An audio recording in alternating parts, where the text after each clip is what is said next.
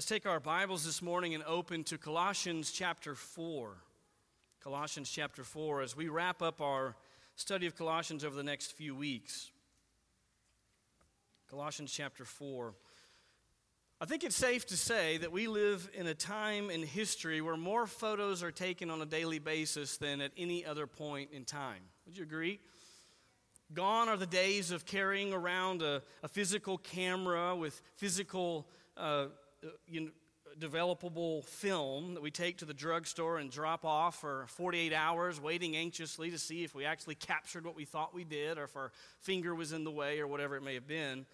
Now we carry around our device in our pocket and it has cameras on it that really go beyond most of our capabilities, and we can magically take great photos even without training. You know, I thought about that because photographs are meaningful to us because they capture moments in time that become memories for us. When we look back at photos, often we're not looking at the, the scenery in the background. We're remembering the moment in time, the memory that goes with that photo, and the people in the photo. And it's interesting how just a quick glance at a picture can bring back all of these feelings and emotions and memories about the people that are there in that photograph.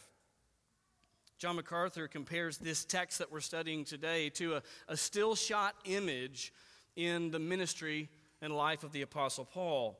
And that's really what we have here. We have this moment in time at the end of Colossians in Paul's life and ministry. And what we see is that in this image is not just Paul himself, but a group of faithful believers serving in and around him and behind the scenes.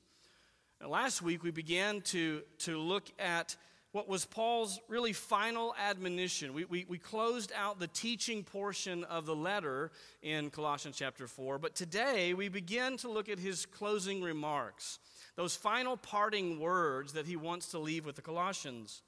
And what we see is that there are eight men working alongside him in the ministry to support him while he's there imprisoned in Rome.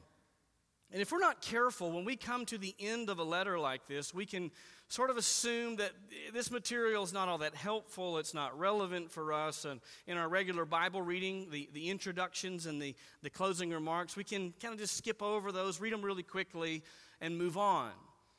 But we can't do that this morning because there is, is much instruction for us. Every word of Scripture is inspired by God Himself and is therefore profitable, right? That's what Paul taught to Timothy. It's profitable for teaching. And so we're, we're going to, to learn from these words, but in order to do that, we're going to have to understand some background about these men that Paul mentions by name in this letter. And what we'll, we'll do is sort of peel back the layers of the onion of each of these characters the best we can. And what I want you to understand is that there's much for us to learn. While Paul is not going to give us direct instruction, there's much to take from the, the faithful ministry of these servants and apply to our own ministry as we serve in the local church. And as we've talked about in Colossians, each one of us is in ministry in the sense that we are commissioned by God through the Great Commission to be making disciples. And so there's much for us to glean from our verses this morning and over the next few weeks. With that in mind, read with me in Colossians chapter 4, beginning in verse 7, and we'll just read through the end of the letter in verse 18. Paul writes, as to all my affairs, Tychicus, our beloved brother and faithful servant and fellow bondservant in the Lord, will bring you information. For I have sent him to you for this very purpose, that you may know about our circumstances and that he may encourage your hearts. And with him, Onesimus, our faithful and beloved brother, who is one of your number. They will inform you about the whole situation here. Aristarchus, my fellow prisoner, sends you his greetings and also Barnabas' cousin Mark, about whom you received instructions. If he comes to you, welcome him. And also Jesus, who is called Justus. These are the only fellow workers for the kingdom of God who are from the circumcision, and they've proved to be an encouragement to me. Epaphras, who is one of your number, a bondslave of Jesus Christ, sends you his greetings, always laboring earnestly for you in his prayers, that you may stand perfect and fully assured in all the will of God. For I testify for him that he has a deep concern for you and for those who are in Laodicea and Hierapolis. Luke, the beloved physician, sends you his greetings, and also Demas. Greet the brethren who are in Laodicea and also Nympha and the church that is in her house. When this letter is read among you, have it also read in the church of the Laodiceans, and you, for your part, read my letter that's coming from Laodicea. Say to Archippus, Take heed in the ministry which you've received in the Lord, that you may fulfill it. I, Paul, write this greeting with my own hand. Remember my imprisonment. Grace be with you.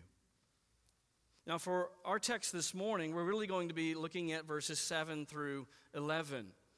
And what we'll see is that Paul breaks this sort of final bit of information into three parts. We're going to look at part one and, and the first half of part two this morning. But if we were to give a theme for the, the truths that we learn from this text, it would be this in one simple statement Our union with Christ produces a commitment to Christ, gospel service, and other believers. Let me say it again. Our union with Christ produces a commitment to Christ, gospel service, and other believers. And we'll see those truths played out as we look at these different men and their ministries. But the first part of this closing remarks, if you will, I've called authorized messengers. Authorized messengers, verses 7 to 9. And we're going to look at these specific men and what we can learn from their ministries. So, the first person that we see here in this text is a man named Tychicus. Brother number one, Tychicus. Look back at verse 7. He says, As to all my affairs, Tychicus. Now, let's stop for just a moment. When he says, as to all my affairs, as we've gone through this letter in Colossians, we've seen that Paul has said very little about himself and his situation. In fact, the only things that he's told us about his imprisonment really were the things that connected to his gospel ministry and how God was using his imprisonment to further the gospel. But as far as the, the details of his condition, uh, information about his sentence, he hasn't said anything about those things. And so when he says, as to my affairs, he means that Tychicus is going to be sent to them to give them that information. He knows that they are curious, just as we would be. Think about it if we were in their situation and the Apostle Paul, a, a respected apostle in the church, we know he's in prison, we would be curious what's going on? Uh, does he have any news about his sentence? Is, he, is there some financial need that he has that we could help him with? So on and so forth. And so Paul sends Tychicus to give this information. Tychicus is clearly the primary messenger, but there's another man, Onesimus, that's going with him that we'll see here in just a moment. But let's look at this man, Tychicus. Who is this?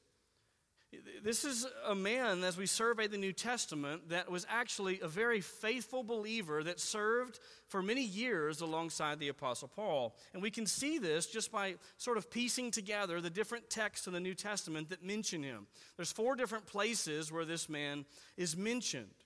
And so we learn, for instance, that he was with the group of, of delegates that were collecting the, the gift, the offering to the church in Jerusalem. You remember Jerusalem fell on hard times, and so the Gentile churches were collecting an offering.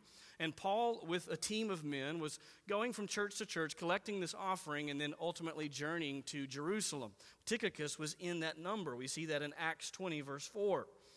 Also, we see at the end of the letter to Ephesians that Paul says something very similar about this man in Ephesians 6, verses 21 and 22. He says, But that you also may know about my circumstances, how I'm doing, Tychicus, the beloved brother and faithful minister in the Lord, will make everything known to you. I've sent him to you for this very purpose, so that you may know about us and that he may comfort your hearts. Remember that the book or the letter to the Ephesians was written by Paul in the same prison cell. It's a contemporary letter with Colossians. That's why there's been so much overlap between the two, as we've seen over and over again. Apparently, when Tychicus goes out to, to see the Colossians, he also has the letter to the Ephesians. And so he was to hand deliver that letter as well. Thirdly, in Titus chapter 3, verse 12, we see there, when we studied Titus, we saw this, that Paul told Titus to expect Tychicus to come and relieve him so that Titus could come and be with Paul. That means that if Tychicus was going to Crete to relieve Titus, that he had the responsibility then of overseeing those churches for a time. Obviously, a great responsibility. And then finally, in Paul's last letter, in 2 Timothy verse, chapter 4, verse 12, we, hear, we read that Tychicus is sent to Ephesus to relieve Timothy of his role. Remember, Timothy was the pastor of the church in Ephesus. The, the book of 2 Timothy is Paul's second imprisonment. It's the imprisonment that he would not escape from, but ultimately be executed after. It's his sort of farewell letter. And he says, Timothy, I want you to come and visit me, really, one last time. And so I'm going to send Tychicus to take over so that you can do that. Obviously, then, this was a trusted individual. We see him carrying letters of inspired scripture to churches. We see him going and relieving faithful pastors of their, their ministries so that they can travel. This was a guy that Paul really trusted.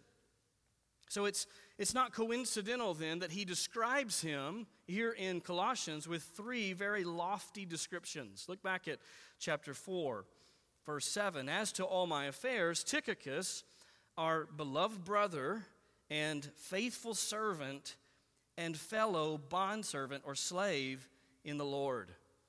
Our beloved brother, faithful servant, fellow slave in the Lord. This was a man that obviously Paul loved, he cared deeply for. That's why he calls him beloved brother. And he says, Our beloved brother, that is, others as well care deeply for him. And he was faithful in his ministry, even to be given the designation of a fellow slave of Christ. You remember, Paul often referred to himself as a slave of Christ. He gives that same title to Tychicus. The implication then is that Tychicus had given his full time exertion to serving alongside Paul. He was a full time missionary, so to speak, serving in the apostolic ministry of Paul. And here now, he will be an official delegate representing Paul himself bringing a letter and information to the church in Colossae. Notice he says at the end of verse 7 that Tychicus will bring you information. This is going back to his affairs. Concerning my affairs, Tychicus is coming to bring you information. That means that he would have given an update. He didn't just drop off the letter and then go to the next place, but he, in a sense, stood in Paul's stead. He came to represent Paul and to give them information.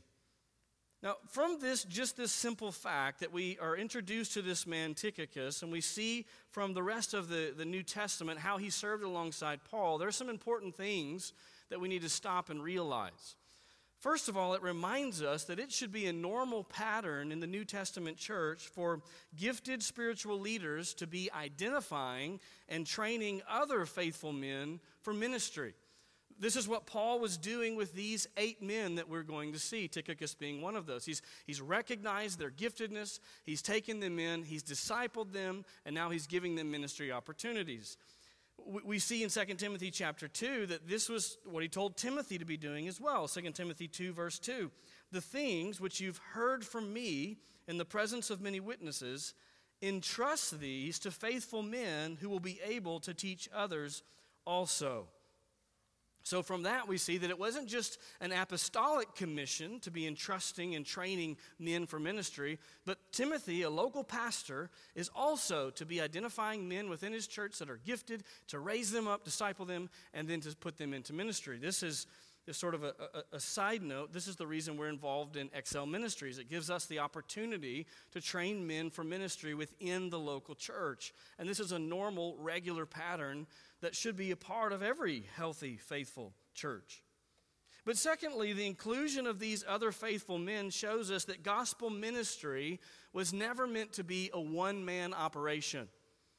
Instead, effective gospel ministry requires the involvement of a collection of gifted believers, both at the leadership level in the church and in the church collectively. Even the Apostle Paul did not try to carry out his ministry as a one man show, but instead depended upon and utilized the, the God given giftedness of other believers. This is why he describes spiritual gifts the way he does to the Corinthians. Let's remind ourselves of how Paul describes how our gifts go together in the church in 1 Corinthians chapter 12, beginning in verse 12. He says, For even as the body is one and yet has many members, and all the members of the body, though they are many, are one body, so also is Christ. For by one Spirit we're all baptized into one body, whether Jews or Greeks, whether slaves or free and we were all made to drink of one spirit. For the body is not one member, but many. If the foot says, Because I'm not a hand, I'm not a part of the body, it's not for this reason any, less a part of the body. And if the ear says, Because I'm not an eye, I'm not a part of the body, it is not for this reason any less a part of the body. If the whole body were an eye, where would the hearing be? If the whole were hearing, where would the sense of smell be? But now God has placed the members, each one of them, look at that, each one of them in the body just as He desired.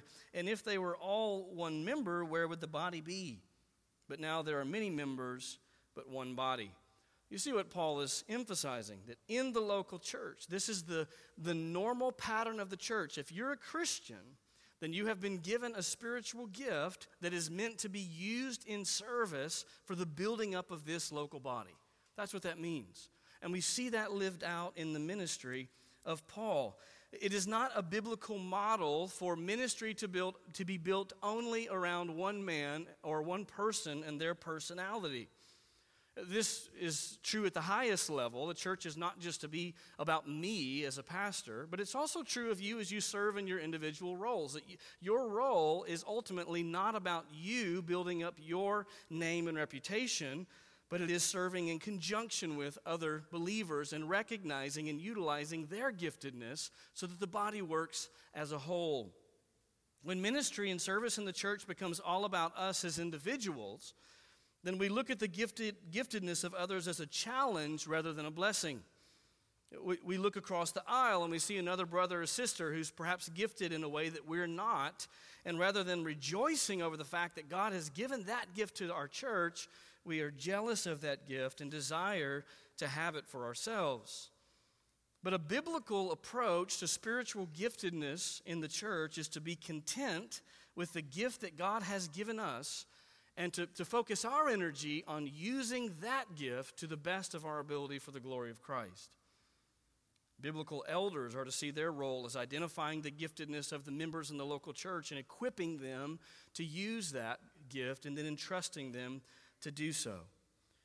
That's what we see here in the ministry of Paul. He's identified Tychicus as a faithful man, and we'll see there were other men as well, and he's equipped him, and now he's going to send him out on this important mission as his delegate to Colossae and other churches. It's important to understand when we hear that, don't picture Tychicus going from, from, from North Lake to Argyle, right? This is not a short trip. Paul is in, in Rome, and so he's going to Colossae, which is a long way. It's going to require travel by foot and by boat, hundreds of miles of walking, and a long, probably multiple boat trips to get there. And so he's, he's sending Tychicus off for months to go and make this journey that may at times even be dangerous, as Paul himself was shipwrecked on two occasions, as he says in 2 Corinthians chapter 11. Now, this visit by Tychicus, Paul says, has two practical reasons or purposes. Look back at verse 8. He says, For I have sent him to you for this very purpose here is the purpose for which he was sent. The first reason is really just information. He says, first of all, that you may know about our circumstances. That's just a reiteration of what he said earlier. He's going to tell you about my affairs. But understand that Paul also has a shepherd's heart. And so when, when Paul does ministry, it's never just informational. So there's a second reason he says that I'm sending him to you, and this is encouragement. Look back at verse 8 For this reason I've sent him to you for this very purpose, that you may know about our circumstances and that he may encourage your hearts. So picture this Tychicus makes the long journey to Colossae. He delivers the letter. Perhaps he even stood and read the letter to the congregation. He would have been able to answer questions about Paul's circumstances. But this tells us that he also came with a message a message of encouragement to encourage these believers perhaps to stand strong in their faith. Remember in chapter 2, there's some false teaching going on in and around Colossae. So perhaps he came to, to, to help them hold fast to what they believed and to stand firm in their faith. But he would have come with a message from the Apostle Paul to encourage the hearts of these Christians. And so while Tychicus is the official ministry partner of Paul bringing the letter, he has a second man with him. This is brother number two, Onesimus. Onesimus. Look back at verse 8 there at the end. He'll encourage your hearts, and with him, Onesimus in verse 9. Now, we've talked about Onesimus before because we, we dealt with him when we talked about Christian slaves and what the responsibility of Christian slaves and masters were. But just as a, reminder, remember that Onesimus was a, a, a slave, an unbeliever, who ran away from his master. His master's name was Philemon, and Philemon is from Colossae. This is likely Philemon's home church that this letter is going to here in the city of Colossae. And so Onesimus, in God's providence, flees his master and makes his way to Rome and somehow comes into connection with the Apostle Paul, who's in house arrest. And through the ministry of the Apostle Paul, God radically saves this man, Onesimus. And so he's been discipling this man, and now it's time for him to be sent back to Colossae to reconcile with Philemon, his master. But, but notice how Paul describes this man, Onesimus, in verse 9. And with him, Onesimus, our faithful and beloved brother faithful and beloved brother. Now just put yourself there in the, in the seat. You're in Colossae. The letter's being read. You, you know Philemon. You probably know the story about his slave running away. That's made his way, its way through the church. You know about this man, Onesimus. But, but beloved brother is probably not the word that comes to mind initially. But you have the Apostle Paul here saying, no, he is faithful and a beloved brother. And just in case they're thinking maybe it's another Onesimus that has the same name, he adds, who is one of your number. Him. That guy. The one that ran away is coming back, and he's coming back with this affirmation of the Apostle Paul that he is a genuine believer. In one sense, it's the same man coming back, and yet it's a completely different man coming back. And if you're a believer, you know exactly what that means. He left an unbelieving runaway slave, but he returns to them a repentant and beloved brother in Christ. And none other than the Apostle Paul affirms this is a faithful, beloved brother. And he goes beyond that. He could have left it there, but notice that the next phrase begins not with a singular pronoun, but a plural. He says, They, that is Tychicus and Onesimus, will inform you about the whole situation here. He involves Onesimus in this mission of giving information about the Apostle Paul as, as a friend, as a beloved brother.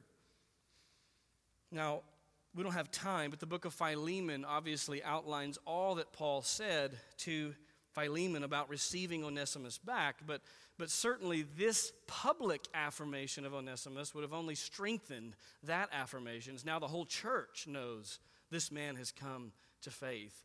And likely they carried the book of, or the letter to Philemon with them as well. And so that's a personalized letter directly to him.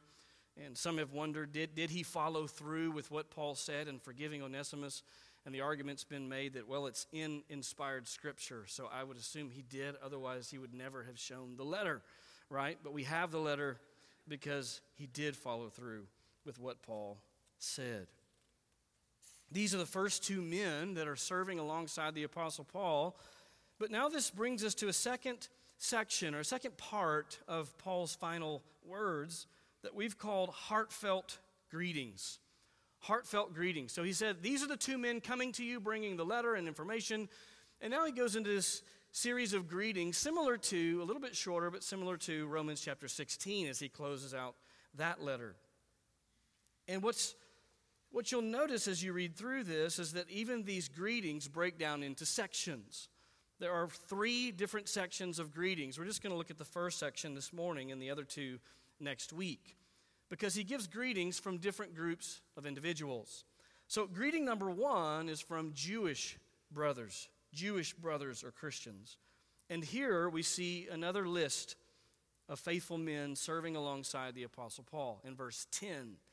Verse 10 begins Aristarchus, my fellow prisoner, sends you his greetings.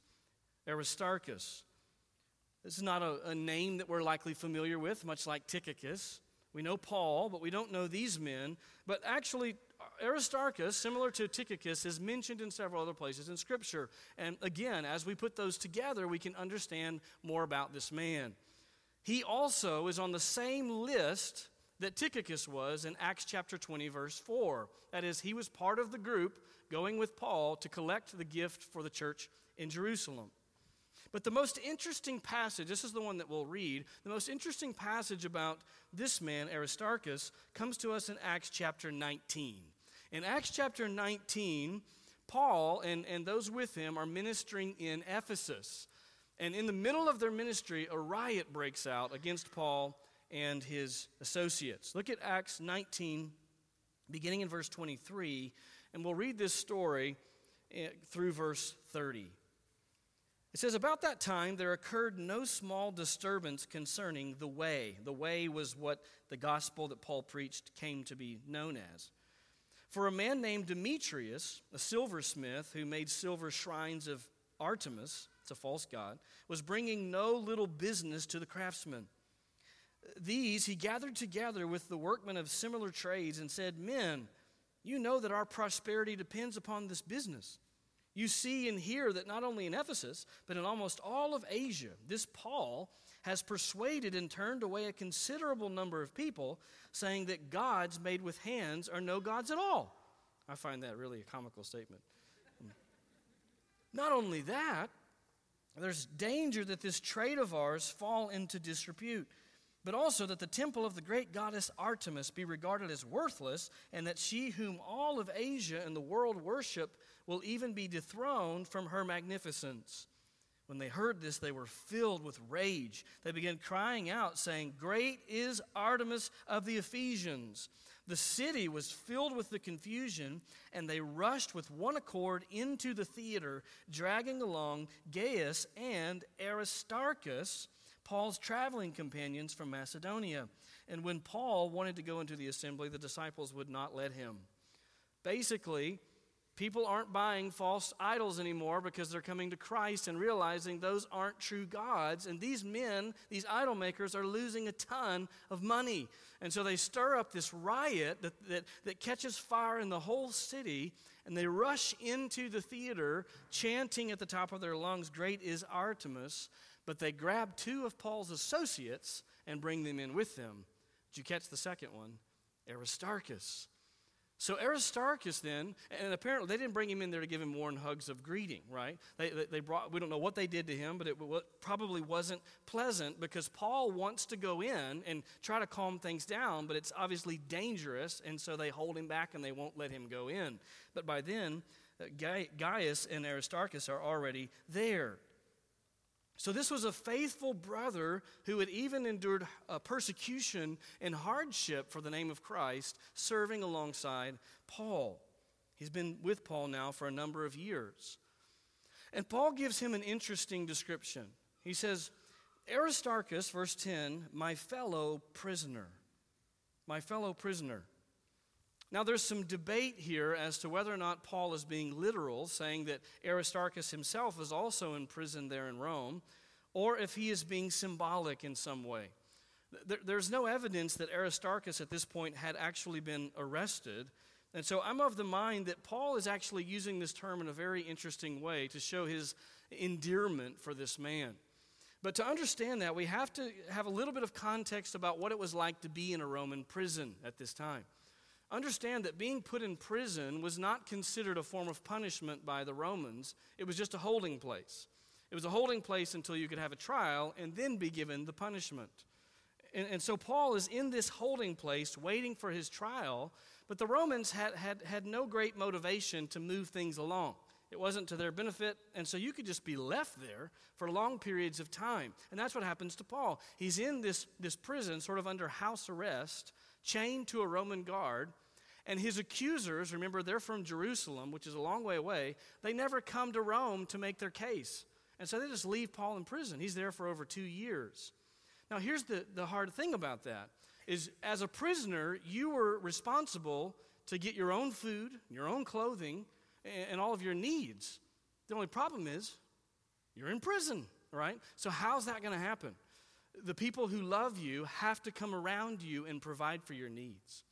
And what likely was happening is that this man Aristarchus had so committed himself to the Apostle Paul that he may even have been staying with Paul in house arrest and overseeing that all of his needs were met, bringing in food, bringing in clothing, uh, helping him receive visitors and whatnot, because he was allowed to receive visitors while under house arrest. And so he says, My fellow prisoner, as if to say, the one who is enduring the same hardships with me, but not as a real prisoner, but perhaps just as a loyal friend and ministry partner.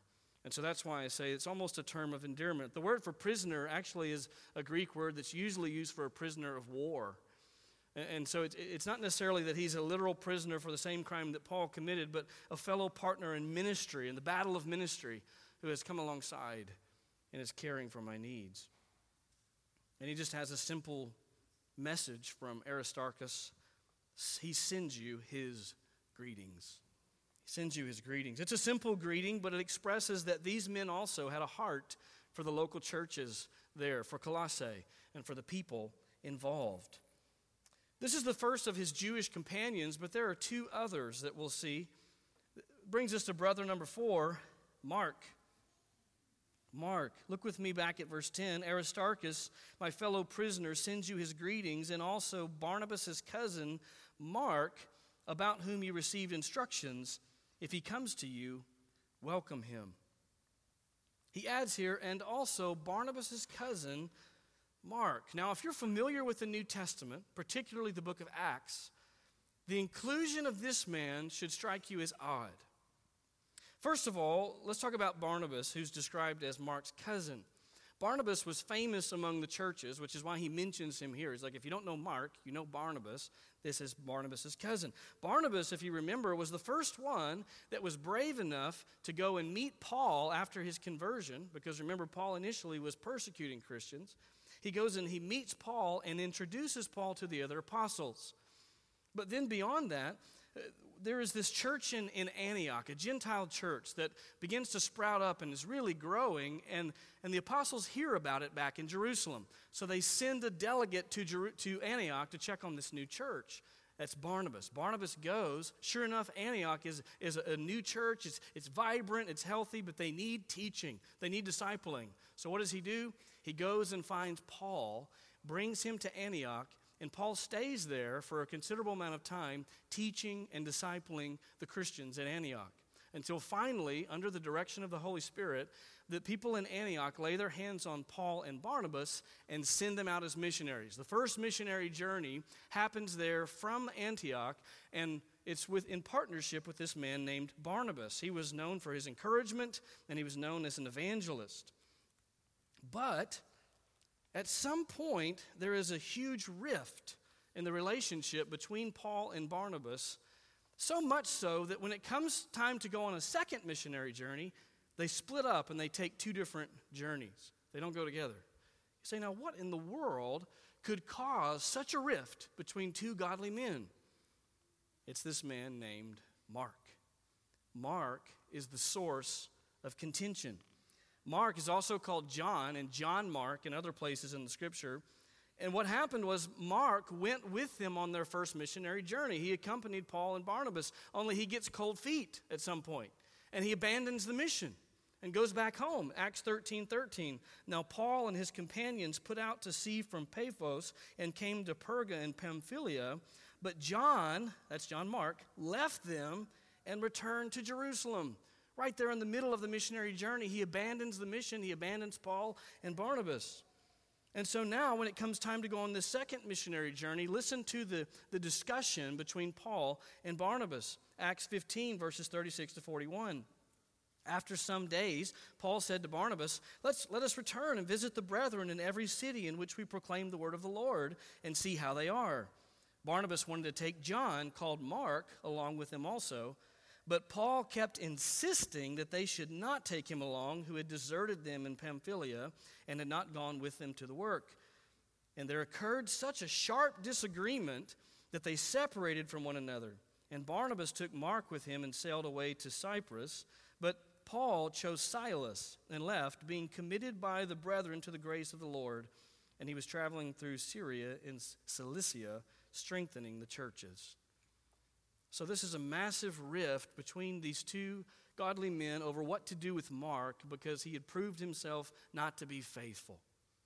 But praise God, that was not the end of the story for this young man named Mark.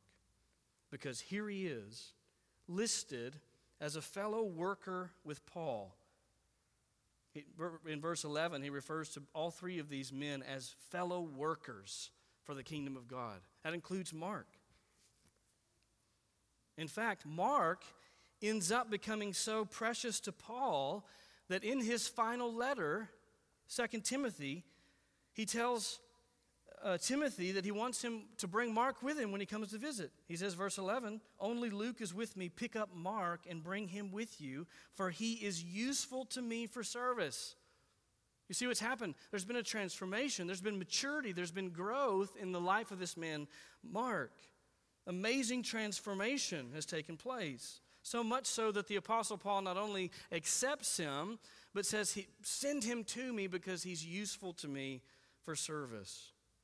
You know, all too often we're tempted to see the mistakes and shortcomings of other brothers and sisters in the church and then view them through the lens of those shortcomings for years to come.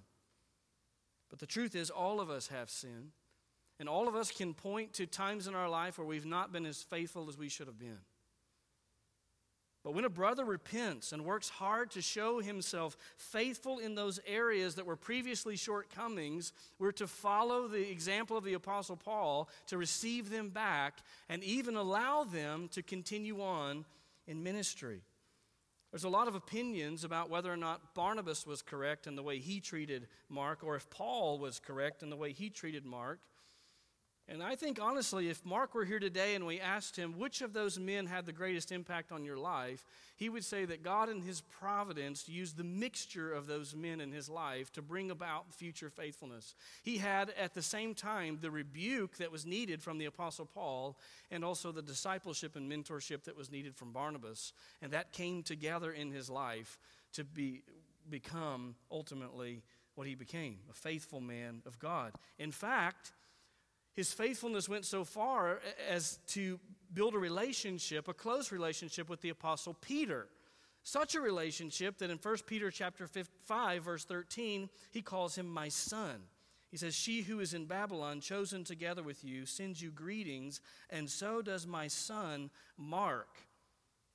To go one step further, that Bible in, that you hold in your hands has a gospel by the name of Mark.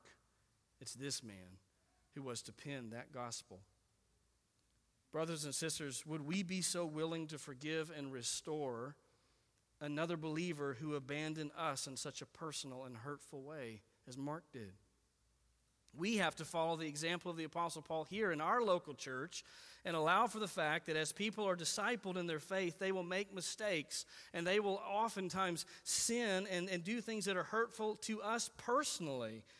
But we must show them the grace that Christ has shown us rather than giving up on them, giving them opportunity and time to grow and mature. That doesn't mean that there's not a time to rebuke. That doesn't mean that there's not a time to come alongside. That doesn't mean that there aren't even some cases where a person persists in sin to the point of, of having to come under church discipline.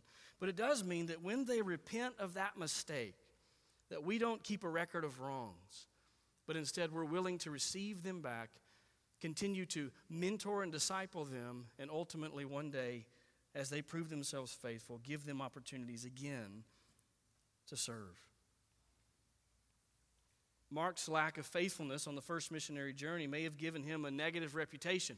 The, word spreads uh, fast there as it does here, and that might be why Paul adds this little parenthetical statement here. If you look back at verse 10, he says, Barnabas' cousin Mark about whom you received instructions, if he comes to you, welcome him.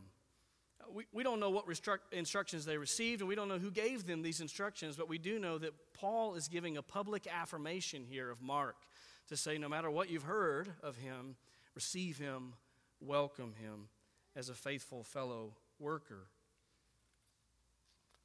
There's instruction there for us. But finally, this morning, we're going to see a fifth brother mentioned here, and it's in verse 11. He says, And also Jesus, who is called Justus. Jesus, who is called Justus. Now, this is the only man on the list that we really don't have any further information about outside of his name. The word Jesus actually is a Greek form of the Hebrew name Joshua. And so it was a common name for Jewish boys to have.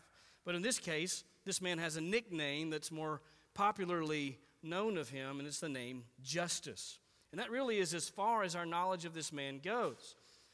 But as I've thought about it, I think there's actually encouragement for us this morning in the fact that we don't know anything about him other than his name. Because here's a man who spent his life serving alongside the Apostle Paul, giving his energy to be a help to him and to serve Christ. And no doubt there were many other men and women who were attached to the ministry of Christ and the ministry of the apostles who served faithfully for their entire lives, and we don't even have their names in Scripture. And this should encourage us because it reminds us that faithfulness and reward for spiritual service are not reserved only for the famous.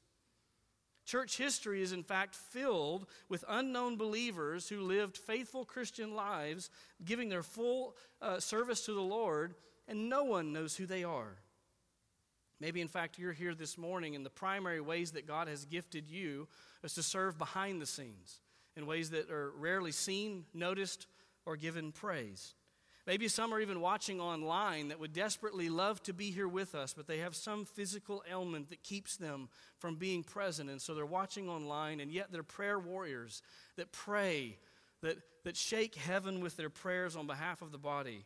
This is a reminder that while others may not see, the Master sees. God cares, and God takes notice. It's a reminder that we don't serve for the accolades of men or for our names to be etched on the stones of history. We serve for the glory of another. And our reward is not the praise of men, but that we might one day hear the Master say, Well done, my good and faithful servant. We can't tell stories about Jesus' Justus like we can about Barnabas and about Mark and about Paul. But God knows everything this man ever did and He knows your name as well. So take courage this morning in your service. Be renewed in your commitment to serve Christ with all you've got, with your full ability, not for the praise of man, but for His glory alone.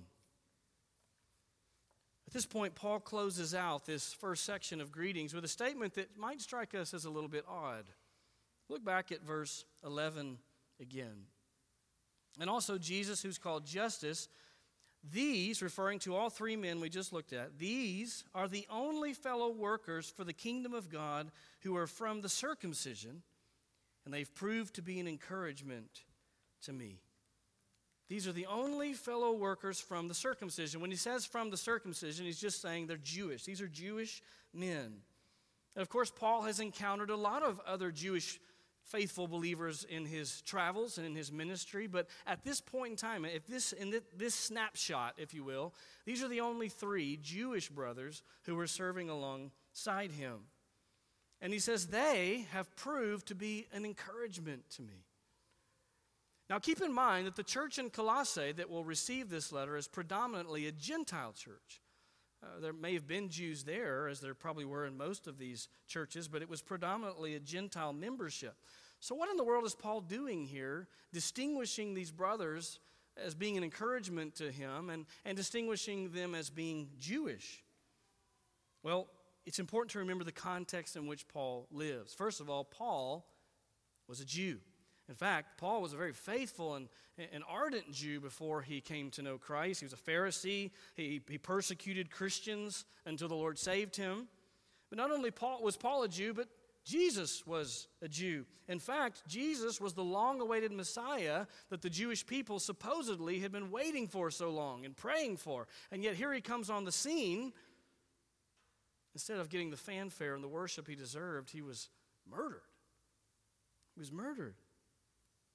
Now that Paul's been converted, he sees the scriptures for what they are. He sees them clearly. He sees that Jesus really is the Messiah. He really is the one that his people have waited for for hundreds and hundreds of years. And we know from other passages like Romans 11 that Paul was deeply grieved over the fact that not more of his countrymen were coming to Christ. The vast majority of the Jewish people responded to the gospel that Paul preached with hostility and with hatred. You remember he's even in prison right now because of false accusations by Jewish brothers because they're angry at him. Every time that Paul entered into a city on his missionary journeys, he would always go first to the synagogue and preach to the Jews. And, and invariably, there, there would be a, a bad reception of that at some point, and he would have to go out then and begin preaching to the Gentiles. But Paul has seen over and over and over again this rejection of the gospel, particularly among his people, while the Gentiles are flourishing. They're, they're hearing the gospel and they're coming to Christ. So when Paul says that these three men are from the circumcision and they're a particular encouragement to me, he's not making some racial distinction, like because they're Jews, just because of their blood, they're, they're more encouraging to me. He's saying, no, this is a reminder to me that God has not abandoned his people, that God is a saving God. In fact, this is the conclusion that Paul comes to in Romans 11. Romans 11, verse 5 says, In the same way, then, there has also come to be at the present time a remnant according to God's gracious choice. He's talking there in context about a remnant of Jews. God is saving people from the Jewish nation. He's, he's always kept a remnant for himself. But what he's doing now is he's saving not just Jews, but Gentiles and bringing them into one new body, the church. I believe this is why Paul is so particularly encouraged. It's a reminder that while he is the apostle to the Gentiles, he's as equally thrilled when a Gentile comes to faith as a Jew. These three Jewish men who are faithful believers remind him that God is not done with his people. He's not slow in keeping his promise. He's faithful, and he's a savior for all, for all people. Next week, we will see Paul's uh, final thoughts yet again, and these greetings will complete this particular section. But there's some important things for us to consider as we seek to apply the things that we've seen to our own hearts. And so I just want to ask you a few questions. So let, let these truths sit there and sort of marinate in our hearts and our minds. The first one is Are we transformed by the gospel? Are we transformed by the gospel. We have seen men like Onesimus and, and and Aristarchus, men transformed by the gospel. And perhaps you're wondering, why in the world have they put uh, so much energy into this? Why have they left everything to serve the Apostle Paul, to serve the Lord Jesus Christ, to bring about the gospel? Obviously, these were intelligent men. They could have done a number of other things, other professions, if you will. Why are they spending all of their time and energy on this? And it was because they understood the gospel and had been made new and transformed by the gospel. The question this morning is Have you been transformed by the gospel? Do you understand, as these men did, that you are a sinner who's separated from a holy God? Who deserves the wrath of God, that if God gave you justice, if He gave me justice, we would receive His eternal wrath. And have you understood that Jesus Christ really is the long prophesied and awaited Messiah, God in human flesh, who lived a perfectly righteous life and gave that life as a sacrifice on the cross, only to rise again on the third day, proving that he was who he said he was and that the Father had accepted his sacrifice for sin? Have you personally come to believe that fact and have you trusted in him as your only hope for salvation? Putting your faith in Jesus Christ alone, recognizing your sin, turning from that sin to Jesus Christ as your only hope. Because if you haven't, then that is the takeaway for you this morning. To be transformed by the good news of the gospel of Jesus Christ. And then you'll never ask again, I wonder why those men gave so much to serve this Jesus. It's because they knew him and had been transformed by him. So that's the first question we have to ask and answer this morning as we respond honestly to this text. But secondly, believers, are we content in our giftedness? Are we content in our giftedness? Are we content as these men were to play the role that God has for us to play? From the role that Paul obviously played. We, we know about his role, but now we know there are all these other people serving roles that, that didn't get the attention and didn't get the fanfare. Are, are you tempted to look over the fence at the giftedness of other Christians in the church and desire them jealously and to be discontentment about the giftedness God has given you? Think about how dysfunctional Paul's ministry team had been if, if Tychicus was jealous that Aristarchus got to stay and be so closely uh, related to Paul. And Aristarchus is jealous because he doesn't understand why Paul wouldn't send him to be the one to go and give the encouraging message to these churches. Instead, the, the implication that we see in the text is that they were happy and content to play the role that God had given them with the giftedness that God had given them. And then our energies aren't wasted sinfully, but they're focused and pointed and edifying to the church for the glory of Christ. Is that how you think about your giftedness, whatever it may be? Thirdly, are we faithful in our service? Are we faithful in our service? I had to sit back and honestly say if Paul came to North Lake Bible Church for a month and then he wrote a letter to another church, would he be able to say of me and of you by name, they're a fellow worker, a slave of Jesus Christ, because of the way he observed how he so faithfully served in this church. That's what happened here with these men. He's able to commend them. So these are men I trust. These are men you can trust because they've proven over a series of months and years to be faithful workers of the Lord Jesus Christ. If you're not in service, if you're a member of our church and you're not serving, you're not using your gifts, Get plugged in. Use the gifts that God has given you. Don't deprive the body of the giftedness that God's given for the edification of the body. And then, fourthly, are we as believers lavish in our forgiveness? Are we lavish in our forgiveness? Is there anyone in your life against whom you're keeping a record of wrongs? Any marks in your life? Anyone that you just simply will not allow to outgrow or outmature that mistake they made years ago. Remember that all of us at best are improving copies of the Lord Jesus Christ. And if that's true, that means then day by day, month by month, year by year, as we improve in that copy of Christ by the Spirit's work, we're not the same that we were day by day, month by month, year by year. Are you willing to forgive the failures and sins and expressions of immaturity committed by other members of this church.